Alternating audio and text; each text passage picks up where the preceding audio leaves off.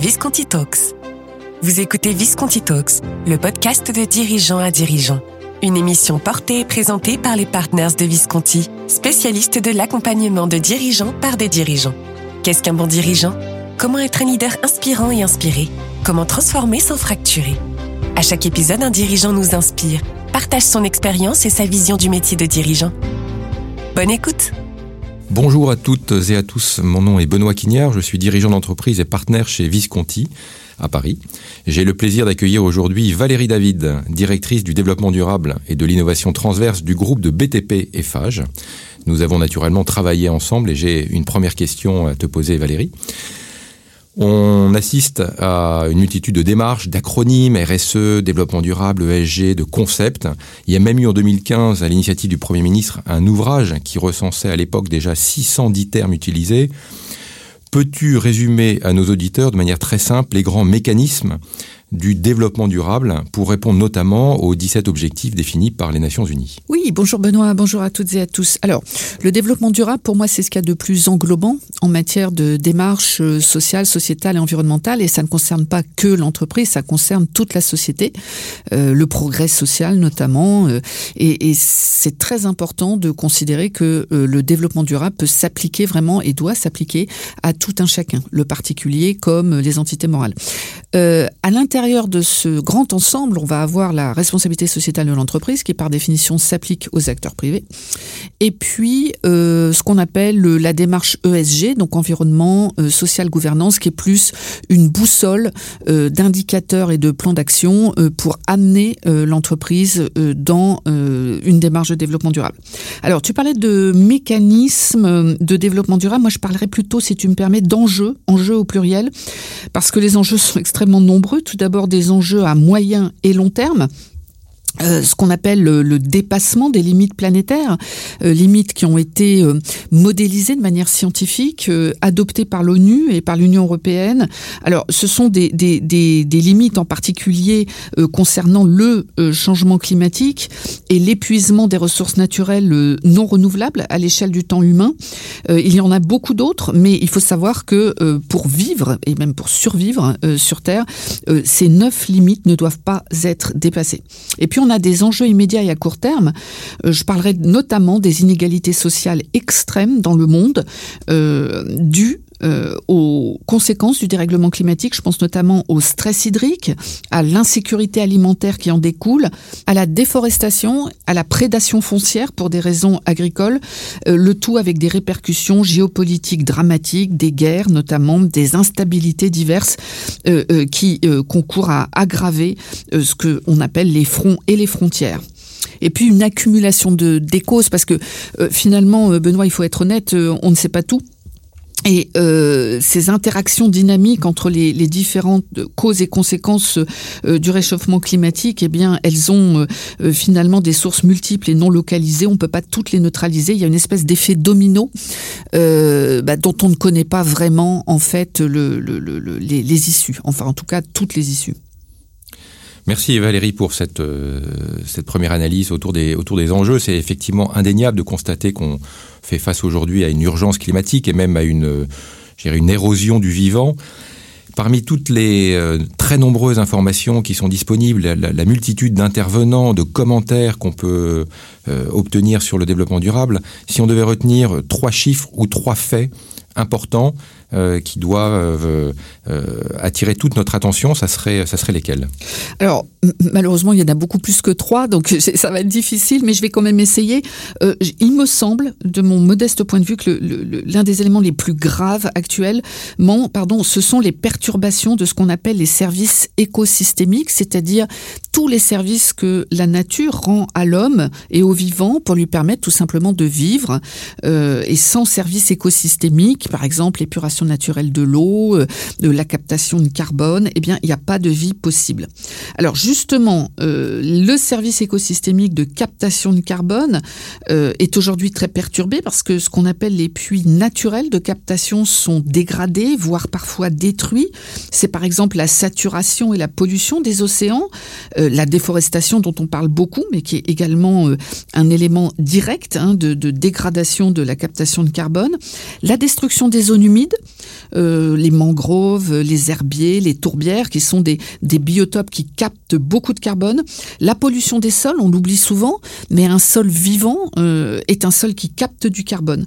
Donc tous ces puits de, de CO2 ne sont plus suffisamment intenses pour absorber les émissions et en conséquence, ben, le contenu de, de carbone dans l'atmosphère augmente. Alors, Justement, tu me parles de chiffres. Voilà, j'allais y venir. Est-ce que tu peux nous donner quelques, quelques éléments chiffrés pour qu'on reparte avec, euh, avec des données euh, quantifiables en tête Eh bien, aujourd'hui, euh, Benoît, la concentration de carbone dans l'atmosphère n'a jamais été aussi élevée dans l'ère moderne, hein, l'ère humaine moderne. On est arrivé à 412 ppm en 2020, c'est-à-dire que les écologistes aujourd'hui suivent ça tellement de près qu'ils traduisent leur date de naissance en ppm. Mhm. né à 360 ppm ou né à 390 ppm. Donc aujourd'hui, si tu veux, euh, cette augmentation très rapide, parce que euh, l'ère géologique, euh, on a connu, enfin nous, nous n'étions pas sur Terre, mais la planète a connu des concentrations aussi élevées, mais à l'ère humaine, on n'a jamais connu une concentration aussi élevée. Alors, je parlais tout à l'heure aussi de destruction des zones humides, comme, comme puits de carbone. 85% des zones humides aujourd'hui dans le monde sont soit détruites, soit fortement dégradées, c'est-à-dire que leur capacité à capter du carbone n'existe quasiment plus. Tu parles des zones humides, ce sont quoi Les mangroves, les tourbières Oui, c'est ça. Les, les, présalés, les herbiers, euh, ce sont des zones euh, qui jouent des rôles extrêmement importants en termes de euh, filtration de l'eau, mais également de captation de carbone. Et puis euh, l'effondrement des insectes pollinisateurs. Alors je, je, le, le, Muséum national d'histoire naturelle parle d'un effondrement autour de 70% des insectes pollinisateurs. Hein. C'était un chiffre qu'ils avaient sorti pour euh, euh le, le, excuse-moi, au, moment de la conférence euh, de l'IPBES, donc qui est l'équivalent du GIEC pour la biodiversité. Mmh. Or, les insectes pollinisateurs, ce sont eux qui assurent le transport du pollen. Hein. 80% des plantes à fleurs se reproduisent grâce aux insectes pollinisateurs. Et ça veut dire quoi? Concrètement ben, Ça veut dire que les fruits, les graines qui résultent de la fécondation et qui assurent l'alimentation des animaux, mais aussi des humains, eh bien, euh, ont plus de difficultés euh, à être cultivés. Et ces insectes pollinisateurs sont victimes aussi du changement climatique, de la pollution euh, et de la réduction de leur, leur habitat. Donc, je voyais par exemple un reportage en Chine. Alors ça, c'est un fait, assez connu. Il y a des régions de Chine aujourd'hui où, les insectes pollinisateurs se sont tellement effondrés que ce service écosystémique est rendu par l'homme. C'est l'homme à la main qui va aller polliniser des, fleurs d'arbres fruitiers. Donc, est-ce qu'on a envie d'en arriver là D'en arriver là, je ne crois pas. Alors merci pour ce, ce, constat un peu alarmant mais malheureusement euh, réel. Euh, revenons maintenant à ce que nous pouvons faire dans notre cercle d'influence euh, plus quotidien et plus limité, euh, sachant que cette émission s'adresse principalement à des dirigeants. Peux-tu nous rappeler les obligations actuelles et surtout à venir pour les entreprises euh, et qui concernent de premier plan euh, les, les dirigeants aujourd'hui? Oui, alors notamment les dirigeants européens, si tu me permets, euh, Benoît, parce que euh, l'Union européenne aujourd'hui est en train de se distinguer euh, comme étant le leader de la lutte contre le changement climatique. On ne l'a pas assez souligné. Je pense qu'aussi le Covid a, fait en sorte qu'un certain nombre de règlements européens absolument révolutionnaires, de mon modeste point de vue, euh, bah, sont passés sous les radars. Euh, les gens étaient obsédés par le Covid en 2020, c'est bien normal. En juin 2020, le Parlement européen a voté à une très large majorité le euh, règlement dit de taxonomie européenne. Et pardon pour l'expression, elle n'est pas forcément très attractive. Il ne s'agit pas d'une taxe, il s'agit d'une classification et l'objectif euh, de l'Union européenne, c'est de classer euh, la part du chiffre d'affaires des entreprises euh, mais également leurs dépenses d'investissement et leurs dépenses de fonctionnement, leurs dépenses opérationnelles, en fonction de leur contribution à un développement économique durable selon une définition commune au sein des 27 États membres. Et j'insiste sur le fait que cette définition est commune et c'est tout à fait important parce que cette définition, elle est très ambitieuse. et, nouveau, c'est une, une, première. Euh, c'est une première. Euh, c'est ambitieux. Euh, ça repose sur six critères, deux critères climatiques et quatre critères environnementaux. Donc, grosso modo, réduction des émissions de gaz à effet de serre, adaptation aux conséquences du dérèglement climatique. en ce qui concerne les critères environnementaux, préservation de, de, de l'eau douce et des océans. alors, assainissement déchets, lutte contre les pollutions, économie circulaire et préservation de la biodiversité. Donc on est là sur ce qu'on appelle une définition systémique de, du développement durable, surtout si on y ajoute euh, le critère social euh, du respect des règles directrices de l'Organisation internationale du travail et de, de l'OCDE. Donc c'est vraiment important. On a sept secteurs qui sont concernés pour les chiffres d'affaires, sont les, les secteurs qui en fait représentent 92% des émissions de gaz à effet de serre dans l'Union européenne. Donc toutes les entreprises de plus de 250 salariés qui travaillent dans le bâtiment, l'énergie, les transports, l'industrie, eau, déchets, assainissement, nouvelles technologies de l'information, de la communication et agriculture sont concernés. Et qu'il s'agisse, pardon, de, des CAPEX ou des OPEX. Hein. chiffre d'affaires CAPEX OPEX. Mais on va dire qu'une entreprise, par exemple, qui travaillerait dans euh, euh, le médico-social est concernée au titre de ses CAPEX et de ses OPEX par exemple, euh, un groupe médical qui construit des cliniques et des maisons de retraite bah, est concerné parce que euh, bah, le, la partie bâtimentaire, euh, à la fois en termes de dépenses d'investissement, mais également de dépenses de fonctionnement, est concernée. Donc c'est vraiment une révolution importante hein, euh, qui est en cours actuellement. Euh, la taxonomie est entrée en vigueur en 2021. Euh, elle est itérative. Hein, elle, mhm. Il y a des pans entiers qui entrent en vigueur de manière progressive. Mais c'est une vraie révolution à travers, comme je le disais, cette définition très large, très ambitieuse de ce qu'est le développement durable. Et puis, on attend des directives en 2023 et en 2024 qui vont venir compléter cette démarche de la taxonomie. Oui, oui, alors tu as raison. La taxonomie, c'est un règlement. C'est-à-dire que du point de vue juridique, il a le plus haut niveau euh, de, force juridique puisqu'il s'applique euh, directement euh, en droit interne sans avoir besoin de passer par la transposition. En revanche, les deux textes auxquels tu fais référence à juste titre sont des directives, c'est-à-dire qu'il faudra les transposer en droit interne via les parlements et les différents organes de, de gouvernance des États membres. Alors, on a d'abord euh, ce qu'on appelle la CSRD, euh, Corporate Sustainability Reporting Directive. Donc c'est une directive euh, qui va exiger un niveau totalement inédit de rigueur et de comparabilité euh, entre euh, les entreprises dans le cadre de leur performance extra-financière. Donc c'est très euh, important de se rendre compte que cette, cette, CSRD, alors qu'il devait déjà entrer en vigueur en 2023, mais le Covid est passé par là, donc il y a eu un report d'un an, mais toutes les entreprises s'y préparent. on, a, on va passer de 11 000 entreprises en Europe qui étaient soumises à une déclaration de performance extra-financière à 50 000. Donc t'imagines, le, le, le, le, saut est vertigineux et ça ça veut dire aussi euh, que euh, si on veut comparer, euh, par exemple, des entreprises d'un même secteur, tu parlais du BTP, prenons des entreprises de BTP, par exemple, entre 20 et 40 000 collaborateurs, on va pouvoir comparer leurs émissions de gaz à effet de serre, leur taux d'accident du travail, leur consommation annuelle d'eau, ce genre de critères clés qui euh, vont permettre de s'assurer d'une bonne santé extra-financière en sus d'une euh, bonne santé financière. Donc on a une véritable carte d'identité à la fois finance et extra-financier qui va permettre aux investisseurs de savoir s'ils ont envie de travailler avec telle ou telle entreprise. Alors, tu as fait allusion à, un second texte qui s'appelle la CS3D qui devrait être validé au Parlement européen autour du mois de mai 2023. Euh, et donc on devra rajouter hein, les, deux ans euh, de euh, transposition. Donc celle-là, elle est très intéressante. C'est la Corporate Sustainability Due Diligence Directive. Donc, c'est une directive qui porte sur le devoir de vigilance, qu'on connaît bien en France, puisqu'on a déjà une loi exigeante qui a un peu servi de modèle, il faut bien le dire, à l'élaboration de cette directive européenne mais qui va encore plus loin. C'est-à-dire qu'elle va vraiment imposer des obligations, non pas de moyens, mais de résultats, dans la chasse au risque, euh, qui se cache dans la chaîne de valeur amont avec des contraintes judiciaires. Hein, je ne parle pas de juridique, mais judiciaires majeures en cas de défaillance. Euh, c'est un texte qui est encore en cours de discussion au Parlement, donc on sait qu'il va évoluer.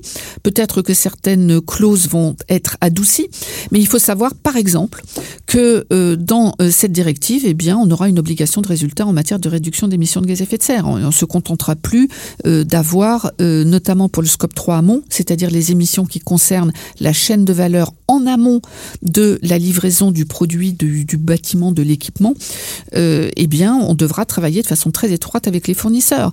On devra avoir une traçabilité, par exemple, des produits et équipements.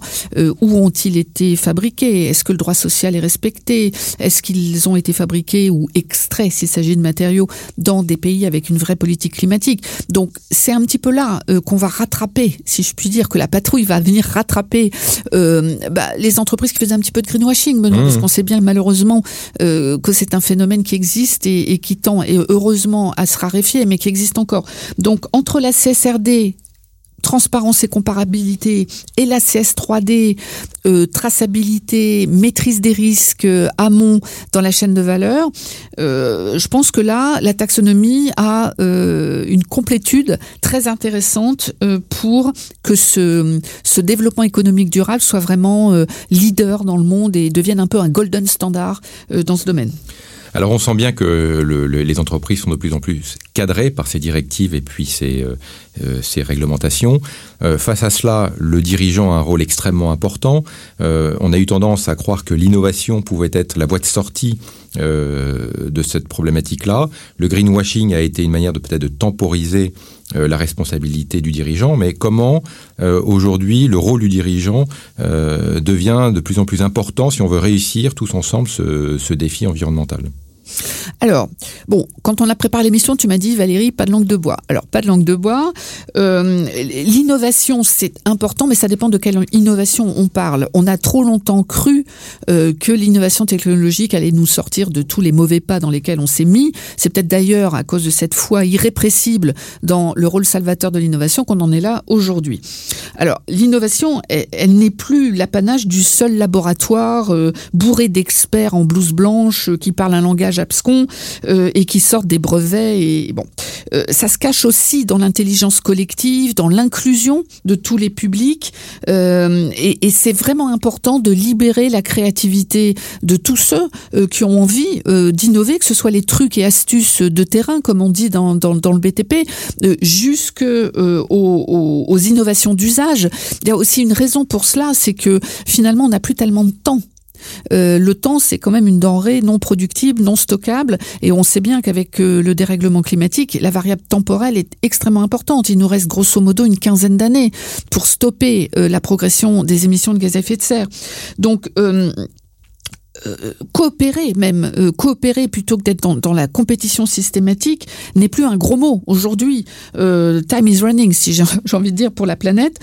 j'ai également, si tu me permets, une autre remarque. eh bien bon, j'ai eu cinq grands employeurs dans ma vie professionnelle. Et je vais bientôt rejoindre un sixième d'ailleurs, mais ce que je remarque, c'est que des dirigeants gestionnaires, on n'a pas beaucoup de mal à en trouver. Des dirigeants visionnaires, c'est beaucoup plus C'est ce qui fait le grand dirigeant. Et donc, j'ai tendance à dire qu'on a surtout besoin de, dirigeants qui soient des vrais leaders, qui aient une vision pour leur métier, qui s'inscrit dans une transition écologique euh, sincère, authentique, et qui emmène son corps social, qui est capable de fédérer, d'expliquer aussi le projet de l'entreprise pour ne pas frustrer les collaborateurs par un sentiment d'incompétence, mais au contraire, les galvaniser par un enthousiasme d'être partie prenante. Alors justement, tes expériences euh, passées et, euh, et futures t'amènent à avoir une, une, conviction sur ce qui fonctionne dans l'entreprise et ce qui, à l'inverse, euh, ne fonctionne pas ou qui ressemble plutôt à des leurs. Qu'est-ce que tu peux nous, nous, donner comme retour d'expériences vécues ou constatées sur les, bonnes pratiques et les moins bonnes pratiques au sein d'une entreprise? L'atomisation des responsabilités dans l'entreprise est dramatique. Euh, les silos, alors tout le monde en parle, tout le monde le sait. Et combien de discours a-t-on entendu euh, lors des vœux euh, sur l'abolition nécessaire des silos qui pourtant ont la vie dure. Bon, pour cela, il faut faire confiance. Il faut faire confiance et c'est souvent de, bien des manières, économiquement et sociétalement. La confiance, ça permet d'identifier, par exemple, plus rapidement les jeunes talents et donc de les fidéliser. C'est quand même difficile dans certains secteurs sous tension de recrutement de, de, de, fidéliser les jeunes talents. Mais on peut le faire quand on leur permet de s'exprimer. Euh, encore faut-il que l'organisation de l'entreprise ne soit pas trop verticale, parce que la confiance, ça va aussi avec la transversalité. J'ai d'ailleurs tendance à dire que le développement durable aussi, c'est la grande revanche de la transversalité. Parce que moi, j'ai vécu dans des organisations qui étaient enserrées dans des carcans, comme le grade, ou bien le diplôme. J'avais tendance à dire euh, chez certains employeurs X or not X, that is the question. Donc euh, le chantier, euh, est-ce que vous avez fait le viaduc de Millau? Oui, non. Alors vous avez droit à la parole? Oui, non. Donc ça aussi, c'est problématique. Le réseau, les réseaux occultes bien connus dans nos pays latins, les réseaux de grandes écoles, etc. Donc tout ce qui reconstitue des silos sans en avoir l'air. Donc ça, c'est un petit peu le drame de nos entreprises et, je pense que quand on fait confiance, on doit accepter aussi d'abattre les silos. Il existe, j'imagine, quand même en face euh, un certain courage managérial que, des leaders euh, portent aujourd'hui. Mais bien sûr, parce que le, silo, c'est bien pratique. Vous nommez un ou une directrice à la tête du silo, il est content, il gère ses gens, et euh, vous ne vous ne vous n'avez en, râteau que quelques grands directeurs. alors, le courage managérial, c'est une denrée rare, hein, et c'est pourtant une denrée extrêmement appréciée, parce que le corps social n'est pas dupe. Et le corps social a besoin de leadership, il a besoin euh, qu'on lui fasse confiance, qu'on lui dise la vérité et, qu'on soit bienveillant. Et justement, le courage, c'est de la bienveillance. C'est parce qu'on respecte le collaborateur qu'on a le courage de décider tout en lui expliquant le pourquoi.